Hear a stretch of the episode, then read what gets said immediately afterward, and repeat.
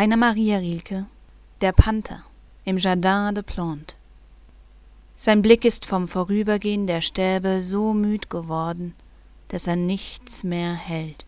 Ihm ist, als ob es tausend Stäbe gäbe und hinter tausend Stäben keine Welt.